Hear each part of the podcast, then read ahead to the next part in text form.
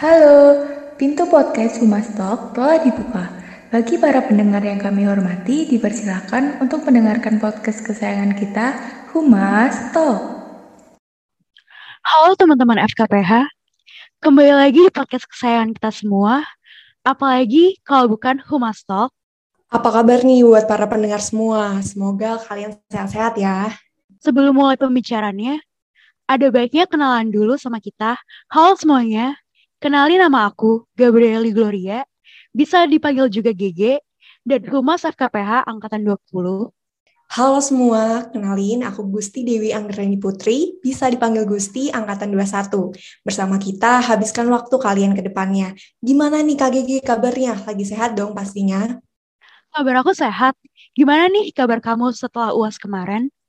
Lancar juga, Alhamdulillah. Semoga buat yang lagi ngedengerin ataupun yang lagi magang nih, lagi lomba, ataupun lagi ikut kepanitiaan lainnya, selalu dilancarkan ya. Amin, terima kasih ya Gusti. By the way nih Gusti, hari ini kita mau ngomongin tentang apa sih? Nah, Kak, kita di sini mau ngomongin topik yang krusial banget nih sebelum kita menjadi anggota organisasi, yaitu etika organisasi. Kalau kamu kamu Kak tahu nggak sih etika organisasi itu apa dan seberapa pentingnya, Kak? Etika organisasi yang aku tahu adalah bagaimana kita dalam berperilaku, dalam bersikap, maupun menjalankan suatu organisasi dengan nilai-nilai moral yang baik.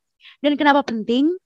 Karena etika organisasi merupakan seperangkat nilai yang diperlukan di dalam melaksanakan suatu organisasi. Wah, ternyata etika organisasi itu instrumen yang perlu banget ya, Kak, di dalam organisasi. Aku jadi kepo deh. Bagaimana mekanisme dan dan penjelasan lebih lanjut tentang hal ini. Wah, kayak kamu udah penasaran banget nih tentang etika organisasi.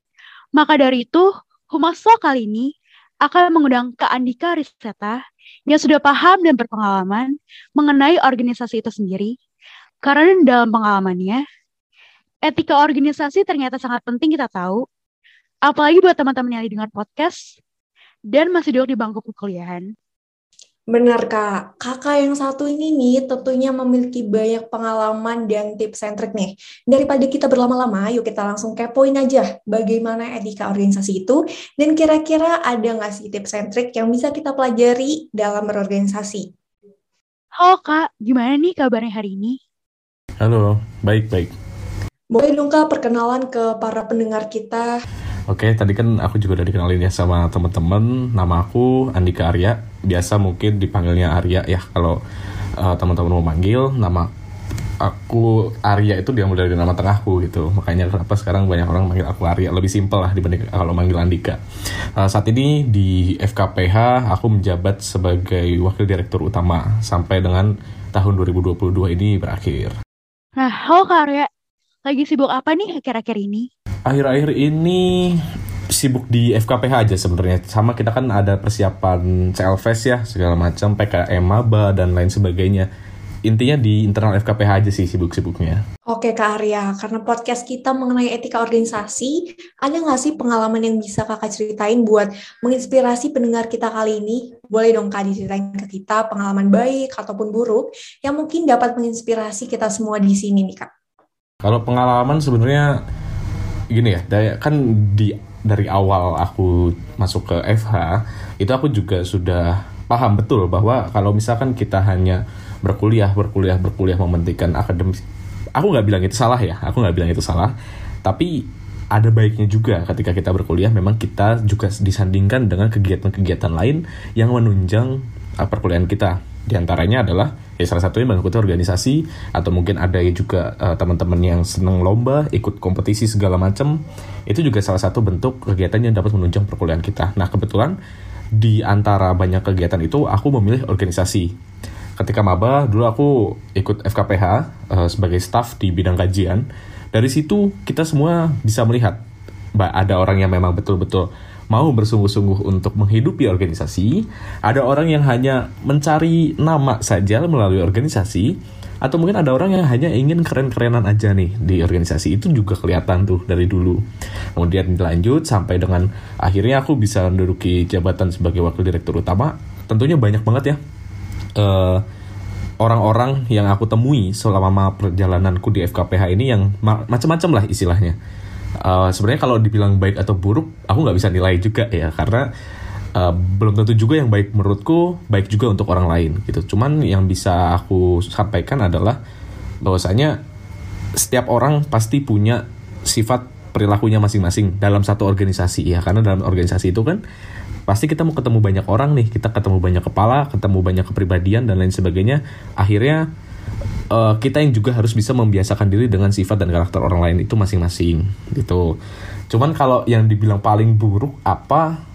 Hmm, sebenarnya kalau paling buruk itu aku nggak bisa bilang itu buruk ya. Cuman memang ada beberapa kasus uh, organisasi yang aku ikuti entah mungkin uh, di FKPH atau mungkin aku juga sempat ikut BEM itu banyak orang yang terkadang lebih bukan menyepelekan apa ya? Ya mungkin dalam tanda kutip ya itu menyepelekan orang-orang yang justru sudah uh, kerja keras ke, tapi kayak nggak pernah dihargai. Aku juga yakin banyak teman-teman di sini juga yang pernah punya pengalaman seperti itu. Entah mungkin oleh pimpinan kalian BPH kalian lah bahasanya mungkin ya. Kalian udah berusaha semaksimal mungkin tapi kok kayak nggak pernah dapat apresiasi nih dari BPH teman-teman. Atau aku udah berusaha sedemikian rupa tapi kok kayak kerjaanku nggak dianggap itu pun juga pernah aku alami mungkin itu sesuatu yang buruk lah yang pernah aku alami sepanjang uh, karir organisasiku. Aku nggak bilang di FKPH, aku nggak bilang di BEM, aku nggak bilang di organisasi mana pun, tapi pernah terjadi di satu organisasi. Mungkin itu ya yang buruknya ya. Kalau yang baik, yang baik banyak sih. Karena saking banyaknya mungkin aku nggak bisa sebut, tapi uh, selama aku di FKPH ini, alhamdulillah uh, pengalamanku di FKPH baik-baik aja, alhamdulillah. Gitu teman-teman. Pengalaman yang sangat berkesan nih kak. Kira-kira nih ya, dalam perjalanan tersebut, sikap apa sih yang harus ada dalam diri kita saat kita sedang berorganisasi? Sikap apa yang harus ada di dalam diri kita ketika ada di dalam organisasi? Gini teman-teman, sebenarnya kalau kita bicara watak atau karakter seseorang itu kan memang kita nggak bisa mengatur ya. Jadi kayak dia memang wataknya pemalas segala macam ya kita memang nggak susah untuk merubah ibaratnya kita ini siapa gitu kan keluarga bukan ya sebatas teman saja, partner kerja lah, tidak lebih dari itu. Tapi ada sesuatu aspek yang bisa kita ubah, yang bisa kita minimalisir, atau yang bisa kita tetapkan minimumnya, yaitu etika. Nah, etika ini atau sikap lah, seenggaknya etika yang kupahami secara sederhana itu adalah sikap dasar. Ya, sikap dasar apa yang harus ada di dalam diri kita ketika berorganisasi? Tentunya itu adalah sifat mau uh, menghargai dan juga mau menghormati orang lain. Jangan kita itu hanya ingin didengar, jangan kita itu hanya ingin dihargai, jangan kita itu hanya ingin dihormati, tapi kita tidak mau nih menghargai orang lain, menghormati orang lain, mendengarkan orang lain. Itu, itu menurutku yang paling penting ya. Kemudian kalau uh, bicara soal time management dan lain sebagainya, itu sih menurutku nomor 2, nomor 3, nomor 4 sekian sih. Karena dalam berorganisasi, sikap apa yang penting dan apa yang aspek yang paling penting untuk diperhatikan. Nomor satu itu adalah attitude. Kalau attitude ya apa pun ya bahasa kalian ya attitude kayak sikap dasar kayak atau etika itu yang paling penting menurutku. Karena percuma juga kalau misalkan kita pinter tapi kita nggak punya etika gitu kan. Kayak buat apa juga gitu. Jadi kalau ditanya apa yang harus ada dalam diri kita ketika berorganisasi adalah kita punya standar etika yang seenggaknya itu bisa menghormati orang lain, mau mendengarkan orang lain dan juga menghargai orang lain. Gitu dari aku. Wah, menarik, menarik, Kak. Nih, Kak, aku mau tanya lagi nih. Semisal ada masalah gitu, ada kendala, gimana sih Kak cara cara kita menghadapi kendala atau hambatan gitu dalam berorganisasi? Oke. Okay sebenarnya kendala dalam organisasi itu kan banyak ya jenisnya. Ada mungkin kendala eh, kendala-kendala itu cuman saking banyaknya itu aku klasifikasikan biasanya menjadi dua. Pertama, kendala yang muncul dari internal dan juga kendala yang muncul dari eksternal organisasi. Kendala yang muncul dari eksternal organisasi sebenarnya itu adalah hal-hal yang uh, susah juga untuk kita prediksi susah juga untuk kita kendalikan karena itu sifatnya kan dari orang keluar ke dalam kita, ke dalam internal organisasi kita. Tapi kendala yang dari internal itu itu seenggaknya bisa kita minimalisir, bisa kita cegah dan juga bisa lebih gampang untuk kita atasi. Karena kita tidak melibatkan orang lain di luar organisasi kita. Nah, gimana sih cara menghadapi masalah tersebut?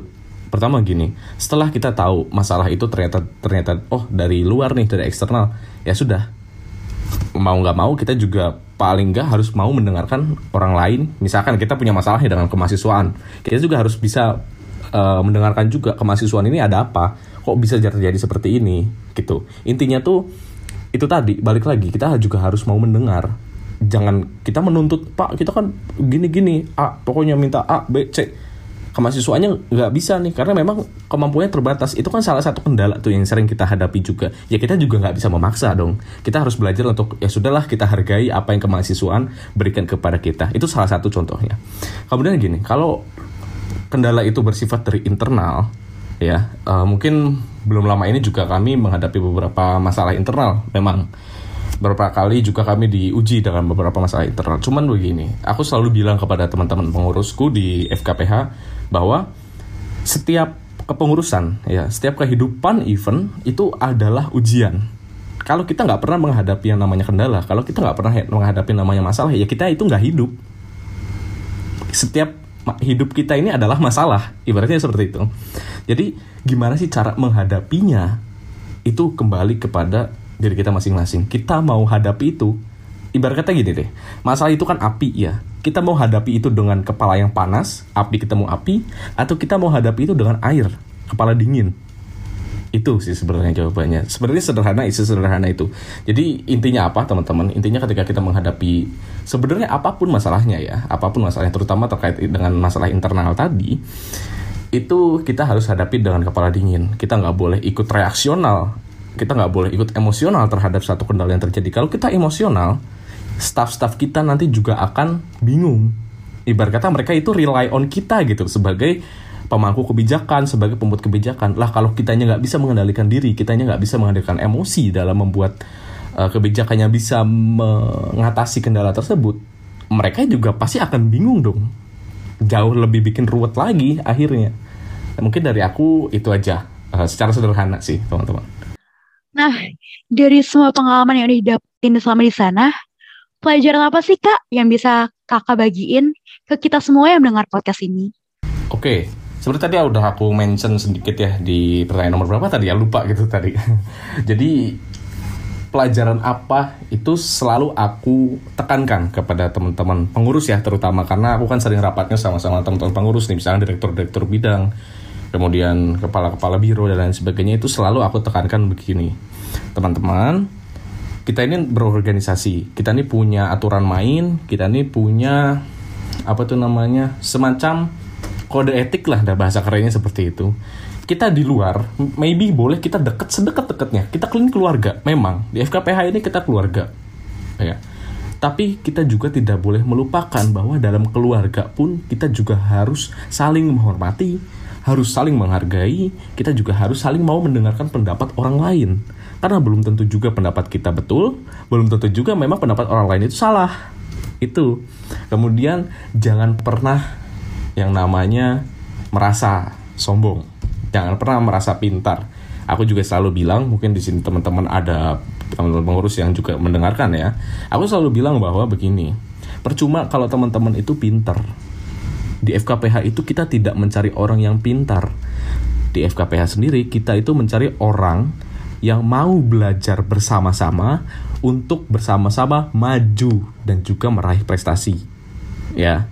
Karena dengan hal itu tentunya kalau percuma lah istilahnya percuma kalau kita pinter tapi kita nggak mau bersama-sama maju nggak mau diatur ya udah ngapain ikut FKPH ya sudah kamu sendiri saja nggak usah berorganisasi kamu jadi manusia yang uh, sendiri saja kalau begitu. Namanya kita terikat ke dalam organisasi, pastilah kita juga harus tunduk pada aturan. Gitu.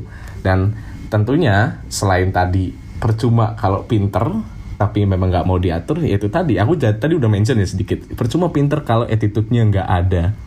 Itu. Aku kira siapa pun juga pasti setuju dengan statementku ini. Even dosenku juga sering bilang percuma mas. Percuma mbak. Kamu itu pinter tapi nggak punya manner. Kamu nggak punya apa namanya attitude kamu nggak punya etika yang baik ya sudah akhirnya pintermu hanya untuk dirimu sendiri tapi kamu tidak bisa berguna atau bermanfaat untuk orang lain. Mungkin itu yang aku sampaikan untuk pelajaran sebenarnya. Tapi apa ya kalau aku bilang itu pelajaran enggak pelajaran juga. Karena aku sering apa itu namanya ya istilahnya aku nih sharing juga lah dengan teman-teman pengurus uh, biar mereka itu juga berhati-hatilah dalam bertindak. Gitu. Jadi uh, mereka juga punya semacam batasan kalau misalkan mereka emosi menghadapi kendala dan lain sebagainya aku selalu bilang seperti itu tenang kita kedepankan etika kita kedepankan attitude gitu. Kalau kita misalkan mau lawan dengan api bisa bisa aja tapi kan nggak bagus. Apalagi kita bawa nama baik organisasi. Pantas nggak sih kita bersikap seperti itu? Pantas nggak sih kita nggak punya attitude kayak gitu? Orang kan akhirnya jadi nanya oh kamu anak FKPH ya? Kok attitude-nya begitu? Akhirnya kita malu. Tapi nggak pernah ada orang bilang oh kamu anak FKPH kok kamu nggak pinter?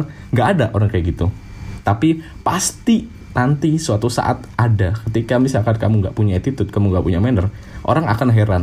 Kok anak FK oh kamu kok nggak kau nggak punya attitude gitu sih? Kok kamu sifatnya kayak gitu? Anak mana sih dia tuh? Oh anak FKPH kita semua yang kena. Itu pelajaran mungkin bukan pelajaran ya. Itu semacam advice yang sering aku kasih ke teman-teman pengurus gitu. Seru banget ya dengar cerita dari Kak Arya ataupun pengalaman-pengalaman dari Kak Arya. Nah Kak ada saran nggak ataupun tips and trick yang bisa kakak bagiin buat para pendengar yang mungkin sedang berorganisasi atau mungkin ingin berorganisasi juga kayak kakak, tapi masih bingung bagaimana sih mengkondisikan diri saat berorganisasi? Oke, saran. Sebenarnya saranku gampang. Pertama itu adalah kita siapin mental. Maksudku siapin mental bukan gini, bukan karena nanti dimarah-marahin, enggak, bukan. Tapi mental dewasa kita loh untuk masuk ke dalam organisasi. Karena dalam organisasi kan kita bertemu dengan orang-orang luar yang belum kita kenal sebelumnya. Kita bertemu dengan orang-orang baru kita bertemu dengan orang yang jauh lebih tua daripada kita. Kita bertemu dengan adik-adik tingkat kita yang jauh lebih muda. Di situ kita harus menyiapkan mental seseorang yang benar-benar siap untuk terjun ke dunia organisasi. Ya seperti tadi contohnya kita punya basic manner lah. Kita punya eh, basic attitude yang baik kita di luar ini adalah keluarga. Tapi ingat ya sedekat-dekatnya keluarga pasti mereka juga punya aturan. Haruslah mengedepankan sopan santun ya. Nggak boleh kelewat batas. Meskipun kita keluarga. Kita keluarga. Di luar itu kita bener-bener kayak main bareng bonding bareng segala macam. Tapi ingat kita juga punya batasan loh. Kamu tuh uh, biar bagaimanapun juga kamu ini masih di bawah saya loh secara hierarkis jabatan tapi memang di FKP ini nggak pernah ada boundaries kamu. Direktur kamu manajernya aku wakil direktur enggak kita semua berbaur.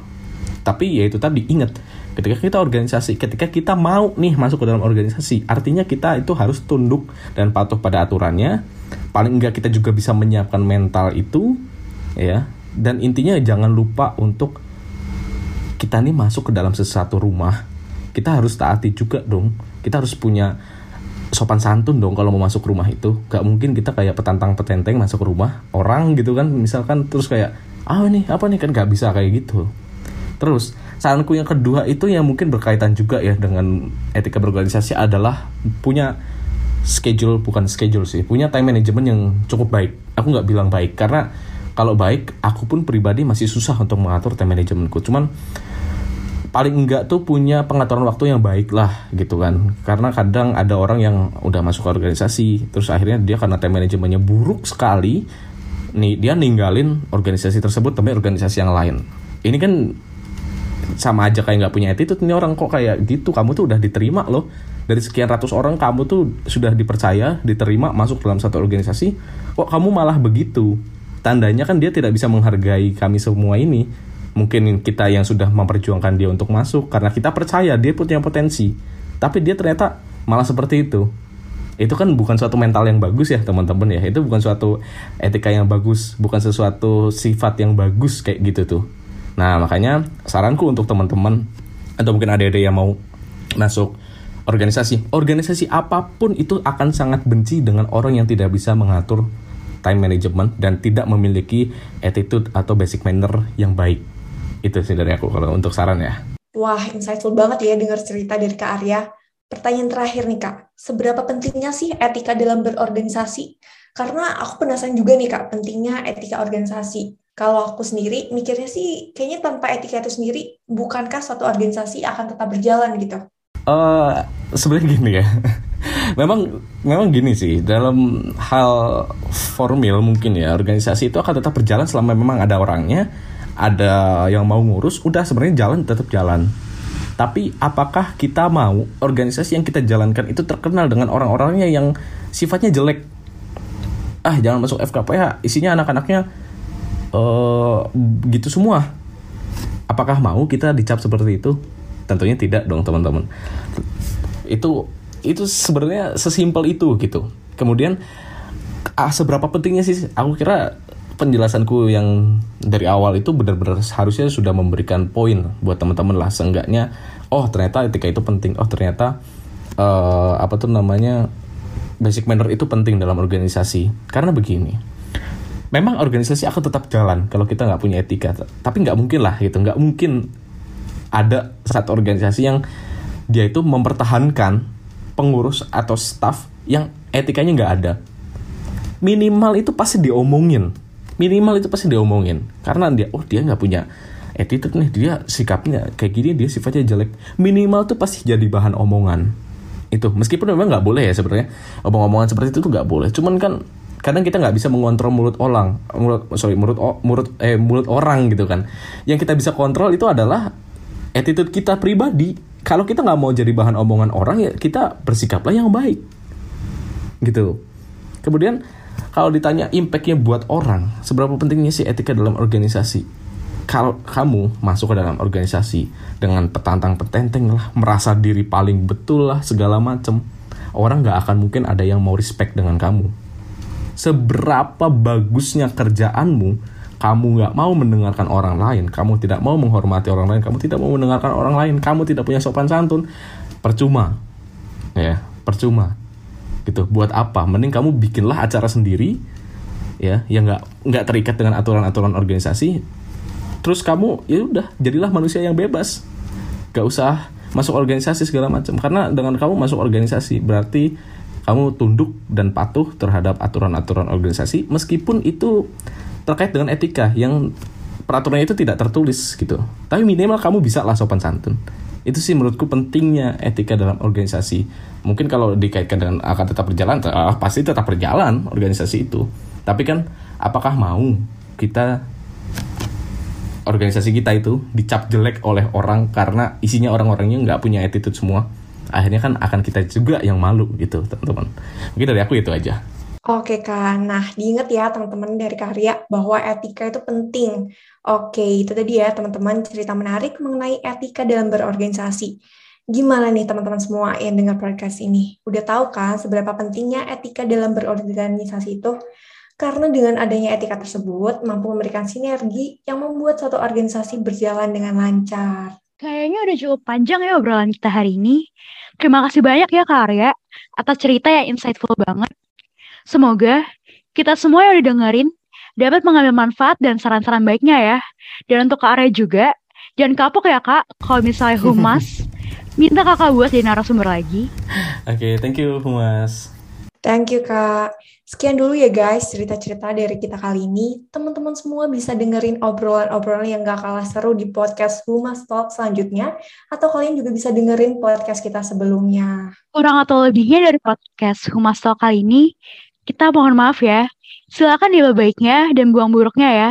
Dan semoga podcast kali ini bisa bermanfaat buat kita semua yang sudah mendengarkan. Terima kasih ya teman-teman semuanya telah mendengarkan podcast kita sampai habis. Sampai jumpa di podcast-podcast selanjutnya. Bye. Bye.